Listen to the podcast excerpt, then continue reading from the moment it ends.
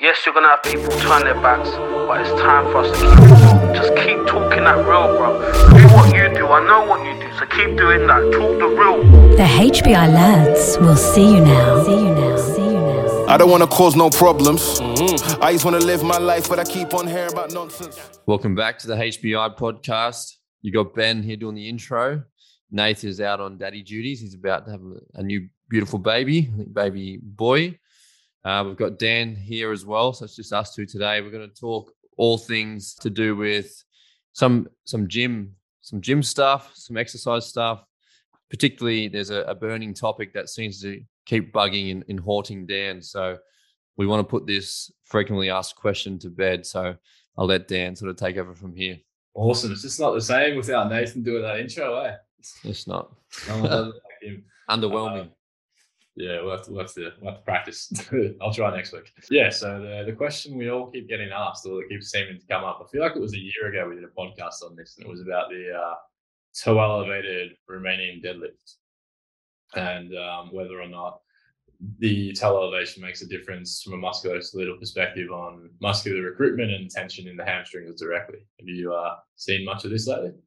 I see it on your stories, and essentially like there's a lot of, I guess, controversy, and like we're not here to sort of shun people and make them feel stupid about, I guess, their particular sort of exercise choice when they're programming things. But I think having a basic or even at least fundamental understanding of anatomy, mechanics, the musculoskeletal sort of application and I guess, you know, designing programs and whatnot and why you do things. I think if you understand the reasoning for building programs and have obviously some relevance to anatomy and mechanics, then obviously you can pick and choose whatever program you want and whatever exercise that you want. But when there is a lack of knowledge and an exercise placed in a program that maybe the reasoning for it doesn't make sense, I think that's sort of where you can always fall back on your anatomical and biomechanics knowledge, and it will, you know, and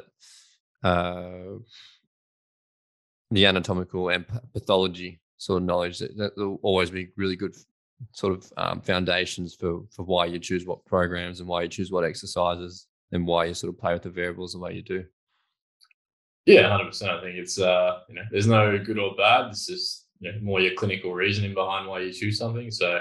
I think worst case scenario at the end of the day, it's like you're not going to hurt someone by elevating their toes when they do an RDL. You might irritate or piss off someone if they've got some sciatic based or some neural based symptoms. But worst case scenario, it's like we're not talking about something that's going to be, you know, super damaging or super dangerous. It's more just the fact of all the dogma on social media about people trying to make things black and white, and then, you know, that, like we said, we're not here to shit on anyone or rain on anyone's parade. It's more just to start to promote more clinical thinking and get people to think about more the why and how of, you know, why you're choosing a certain exercise, and understanding how to like reverse engineer what adaptation you're trying to achieve or what outcome you're trying to achieve, and then figure out from that like which exercise is going to be the best option that has the highest amount of benefit, the lowest amount of risk, and the most amount of efficiency to move someone from point A to point B. Mm-hmm. So it's not to say something's bad or good or bad, it's just to say what is more or less efficient or more or less effective in that scenario. So I think with the toe elevation on the RDL, you know, if we break it down initially from anatomy or neuroanatomy perspective, it's like, well, the hamstrings we know are a biarticulate muscle. They're going to originate from the ischial tuberosity on the pelvis. They're going to insert onto the tibia and the fibula. So we know they cross the hip joint, they cross the knee joint. They don't directly cross the ankle joint. So the first argument is, well, you know, are you going to, you know, influence tension from a muscular perspective, keyword there muscular, from changing the toe position at the talocrural joint? And the answer would be no. What you will change indirectly would be two things. Number one, you know, neural tension. So we know we have the sciatic nerve, which, you know, is going to exit through lumbar spine, go through the greater foramen, down the back of the hamstrings, behind the knee, bifurcate, go down the back of the calf and then under the foot. So it's like if we were to extend our knee, you know, dorsiflex our toe or our foot, we're going to feel that increase in neural tension. It's like one of those tests we use in the clinic as well, is, you know, we can get someone to tuck their chin to their chest, round their lumbar spine, flex their hip, extend their knee, and dorsiflex their foot. And what you're going to feel if you're doing that at home is you're going to feel an increase in neural tension along the back of your thigh. So all we're really doing is replicating like a neural tension test where we do that in the gym. So that's the first thing you're going to feel. There could be an argument for like you're indirectly going to influence tension on the hamstrings from a fascial perspective, because we obviously know everything's connected. So, you know, if we look at the back half of the body, it's like we have something called a deep longitudinal sling, which is like your peroneals, it's like your peroneus longus, and then we've got the hamstrings, the biceps femoris goes into the sacrotuberous ligament, then goes into the thoracolumbar fascia and upper spine. So it's like technically we could say there's an increase in sort of fascial tension, but again, it's like fascial tension and neural tension is very different to direct muscular tension in a hypertrophy argument. Which, and sorry to cut you off there, but also it's quite generic. You know, you wouldn't feel that specifically isolated to the hamstring either. Yeah, it's going to be the whole that whole sling, that whole chain is going to have an increase in tension. It's like, you know, when we think about a nerve, it's like obviously you've got the myelin sheath and you've got the nerve. It's like we're glossing or flossing that nerve within its sheath. So it's like we're basically just going to feel that neural tension the whole way through. It's not going to be specifically at one muscle. It's going to be that whole system is now either increasing or decreasing its tension. So yeah, I don't think it's a bad exercise. I just think when it's like, all right, if we reverse engineer it and just like remove all emotion and just go, all right, is the goal of that adjustment to the Romanian deadlift for a hypertrophic reason? And if it's like, if the goal is hypertrophy and you're doing it for the reason of hypertrophy, is that necessarily like adding up in terms of what you've chosen and what your outcome is? And I would argue probably not, in the context of like, am I directly increasing tension on the hamstrings? However, the second argument could be, well, and this is where it's, there's no black and white. It's like if you had a client who potentially you find is, you know, constantly dropping themselves into anterior pelvic tilt, constantly shifting the center of mass forward, like they're falling forward through space, and there's someone who, when they do an RDL, they keep going into this like excessive anterior tilt lumbar extension, then maybe, you know, doing that toe elevation, if you're using that for the rationale of understanding coupled movement and going, well, if I was to create relative dorsiflexion of the ankle, that's also going to create relative posterior pelvic tilt, shift the center of mass backwards, which is then going to create more of a balanced, you know, human, which would then allow us to load more effectively in that movement. So it's like, if it was for that reason, it's like, cool, I'm using that method as a tool in the toolbox to try and create a better position, because the position dictates outcome. If you're in a better position where we can stack our ribs over our pelvis and be in a more stable position to produce force, therefore we can produce more force, therefore we can create more tension, therefore, you know, we should get stronger and build muscle as a result. So there is like indirect benefits of it, but I think it's like, unless you're thinking that way, which in most cases, and the arguments I hear on social media is, it's not, I'm thinking of exactly what I just said. It's, I'm going to elevate the toes because that's going to increase sensation and I feel my hamstrings, so therefore it's more effective. Yeah.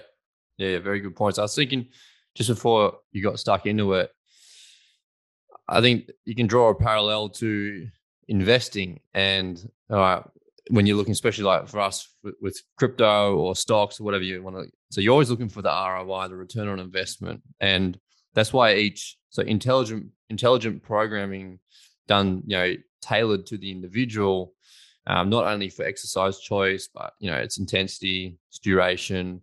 It's looking at all the training principles as well. But I think it's like, well, where are you going to get your most bang for your buck, especially if let's say the person is time poor, whatever it may be. So you're going to choose the most effective exercises that are most sort of relevant to that person, their mechanics, their injury history, any sort of pathology that's going on, their lifestyle, etc. So I think that if we can draw a parallel between, you know, how you would invest your money and sort of almost how you should choose your exercises, because each exercise is a stimulus on the body. As you mentioned, the goal is to get maximum strength or hypertrophy gains or whatever, proprioceptive, whatever you're training for, but keeping the injury risk as low as possible. So that's the first point on that. But what you said before, and the fact you can just recite, you know, fascial slings and different anatomical sort of pathways of the nerve, et cetera, et cetera. The fact, and as you said, that is your reasoning for programming is obviously making it quite specific to the anatomy and go, well, fundamentally and anatomically, this is what this position does. And this is, you know, a bit of dorsiflexion might push you into a bit more knee flexion, which will also then push you into more posterior pelvic tilt. And that might take you out of a bit more lumbar flexion or extension, whatever it may be. So I think if you always draw on the fundamentals of the mechanics of the body, that can obviously you know, it's a very sound way of programming. I think the other thing I was going to touch on was it's probably more detrimental as well, because if you've got tension on a nerve, which comes across as almost like a distraction or compressive loading on the nerve, you might actually reduce like the efficiency and the signaling of the nerve. So you, if anything, you'd actually probably get, I think, less of an input, I'd say, to the motor units and the muscle, which would, end of the day, decrease your active stabilization. So it might actually increase your injury risk. Yeah. By doing something like that. Depends on the degree of neural tension. Like counterbalances, eh? Because it's like, well, mechanically, you know, from a center of mass perspective, it's like you're putting someone in a better position, which means then they should be, well, not should be, like if you put someone in a more balanced position to produce force, they can produce more force, but now you're producing more force on a system that's, you know, essentially, yeah, you got less dynamic stabilization because your nervous system is in a state of threat and danger, so it's down-regulating everything. So, yeah, I think that comes back to the adaptation, because like as you were talking, I just thought, well, why are you actually using the exercise? And it's like, I quite like using things like toe elevations and we'll come back to this in a second, but it's like the thing I find fascinating is everyone questions the toe elevation on RDL, but no one questions the heel elevation on a squat. And it's literally like the inverse. They're like, no one blinks twice when you say heel elevated squats, fry your quads, and then toe elevation on the RDL, you know, it's like the same sort of, obviously from a neuroanatomy perspective, slightly different nerves and whatnot, but like it's the same principle.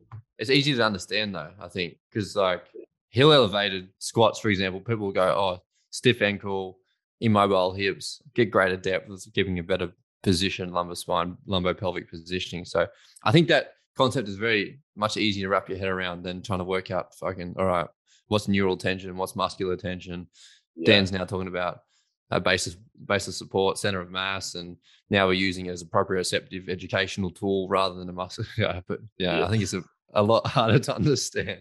But I think it's also cool because it highlights the fact of like, well, if you're not thinking about those things when you do a heel elevation, maybe you're just giving a heel elevation because, again, it's like, oh, that's just the thing to do. And that's just like the default of, oh, someone's got bad ankle mobility or shit squat depth. And it's like, bang, here's the heel elevated squat versus actually, again, like breaking it down and going like, you don't have to be super around something, like you don't have to be super scientific with it, but it's like having a basis of understanding anatomy and biomechanics. So then you can understand the why and the how of the exercise and manipulate it appropriately.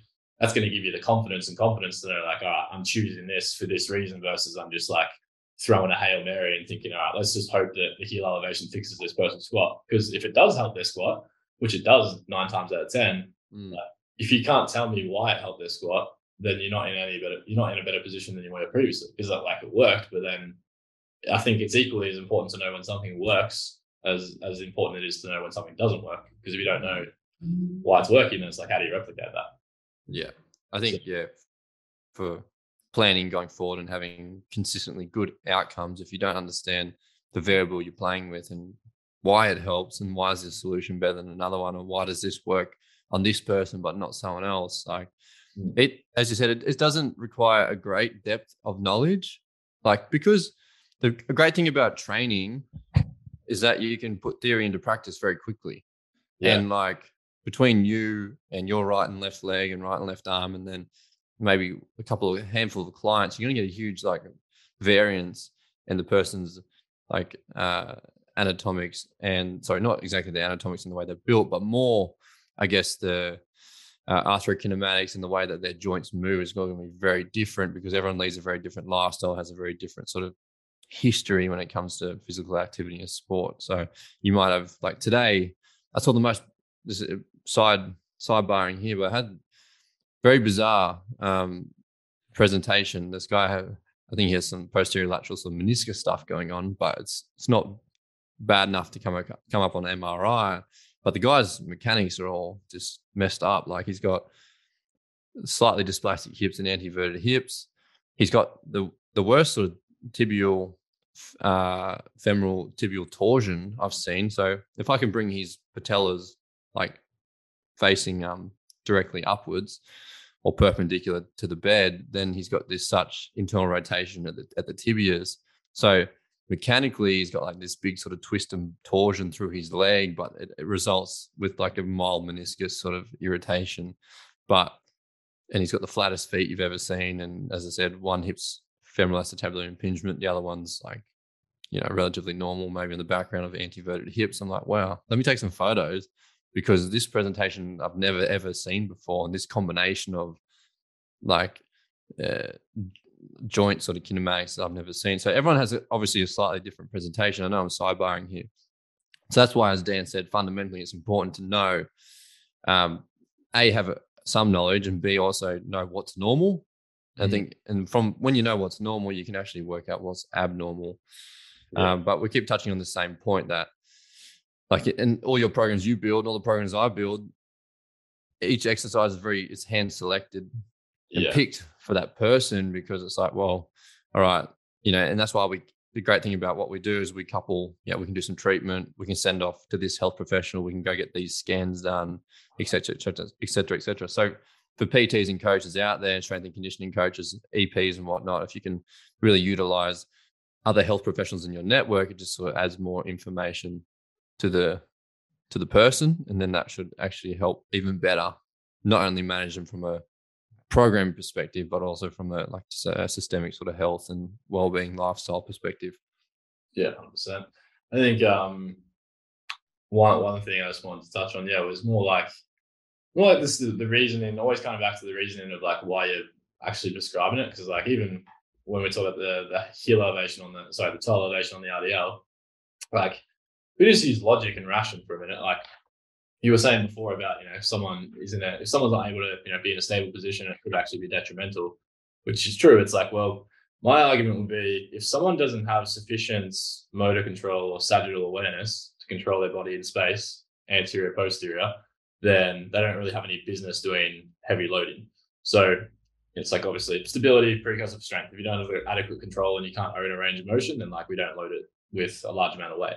So if you were trying to teach someone body awareness, or like using that exercise as a corrective exercise to like try and create proper alignment and proper positional awareness, I think patella elevated RDL can be great, because like the majority of people do tend to have that like anterior tilt, rib flare, extended, falling forward to the center of mass. So it's like using that exercise as a corrective is a great tool to then try and get that person to go the opposite direction. In saying that, it's like, all right, well, if we, again, just match up things, it's like, what is the outcome of the exercise? I'm using this exercise as a corrective. Therefore, the load should be relatively light, because the purpose of the exercise is to try and create a better position for better awareness. Then once it's like you've graduated from awareness school and motor control and you actually know how to hinge properly, it's like, well, now we can take that heel elevation away. And it's like, now you should just be able to do a Romanian deadlift with your feet flat on the ground and have enough body awareness, strength, stability to go through a full body hinge. And at that point, it's like, now you've got the requisite movement competency. It's like, now we can actually start to load it with meaning. And now the adaptation of that should be more, tissue focused and strength focused. Like now we can actually build muscle, build strength. When we're using the corrective exercise, like if you're trying to use a corrective exercise technique to build muscle, build strength, it's like you're kind of trying to, like something's in the wrong spot. Like either the patella elevation shouldn't be there or the weight shouldn't be there. It's like one or the other. So I think both of those can be useful, and it's the same principle for heel elevated squats. Like a heel elevated squat might be useful to start with, to try and teach someone awareness and more upright torso, more dorsiflexion, maintain center of mass. But it's like eventually you got to take the heel elevation away so they can actually load that with some meaning and start to build some strength and muscle in that position. Yeah, I think it's important highlighting the purpose, but B, also like stages of learning. I'd say there's also what you said. Like if someone, like we think about stages of learning. Mentally, but it's also for a physical skill as well. And people, like I program, for example, in 3-month blocks. And if they're like quite new and they don't have really much of a training age or expertise or sort of familiarity with exercise and resistance training, then I'm like, I'll have a loading phase, which will be even less stimulus, which is like, because at the end of the day, it's all skill acquisition. So, and phases of motor if you treat like lifting, like, learning your skill, like kicking a footy, for example, like if you look at it at that lens, it's like, well, it should hopefully remove, maybe some of the ego or the self-consciousness away from it and go, well, look, it's a skill. It takes time to learn a skill. Obviously, bodybuilders have mastered the skill, and as I said before, everyone sort of will do things differently based on their anatomics and arthrokinematics and whatever, and it's the way they're built. But That's why I get people doing things for like potentially several phases within a 3-month block. But it's just like, man, you've done like, by the time you finish that block, you've done thousands and thousands of reps of that one exercise. So your like motor neuro sort of patterning and your coordination and your skill acquisition and your technical execution on that movement should be fantastic. And as you know, if you can master a movement, then you should, be able to, subconsciously, consciously activate more muscle fibers and get greater strength gains and greater hypertrophy gains and, get more mechanical stimulus, and you should, make great changes. So on that topic, I think it's, again, another side note, but, you should be running these exercises for a long period of time before you master them. So I think if we relate it back to the stages of learning, like as Dan said, you don't have any business doing these things. It's like, well, you got business doing it, but like, is your business chance of injury? Right yeah, is your chance of injury like risk to reward? Like, how high is your risk right now, and how great is the reward? And I mentioned that to most clients on a daily basis is like risk to reward. Is it worth it? Is it not? Should you run this program for another 2 weeks and then we graduate you out of this phase and then we get heavier? And then, by that stage, your risk has lowered, your reward has heightened. So, yeah, I think that makes a lot of sense to people if you explain risk to reward ratios and pros and cons of things just to make things really, really digestible. Yeah. I think it's just also just at the end of the day, it's like marrying up desired outcome adaptation with intervention, and how, like, I think that's obviously just, the better you get at coaching, the more experience you get, the better you get at narrowing the goalposts between I've got 50 options to achieve the outcome, what's the top three, and how do I be as specific as possible with reverse engineering that process? Like, I don't think it's a dangerous exercise. I don't think there's any cons of it. I just think it's like, if you're using that toe elevation for that specific purpose, it's not that you're going to hurt someone. It's just like you're just leaving so many gains on the table because you're using the back of a screwdriver to try and knock in a hammer. It's like, just, it can work, but it's not that effective. Like, use a hammer for a nail, use a screwdriver for a screw. Mm-hmm. Yeah, I think that's really good points. I think we should topically talk about a few more. Like, I think people might be interested to hear why you would elevate the heel, for example, not only from a practitioner's perspective, but from a client and gen pop perspective. So I think we'll wrap it up there. I think there's hopefully a lot of good stuff in there. We always sort of float our own boats by saying, there's lots of good shit in there.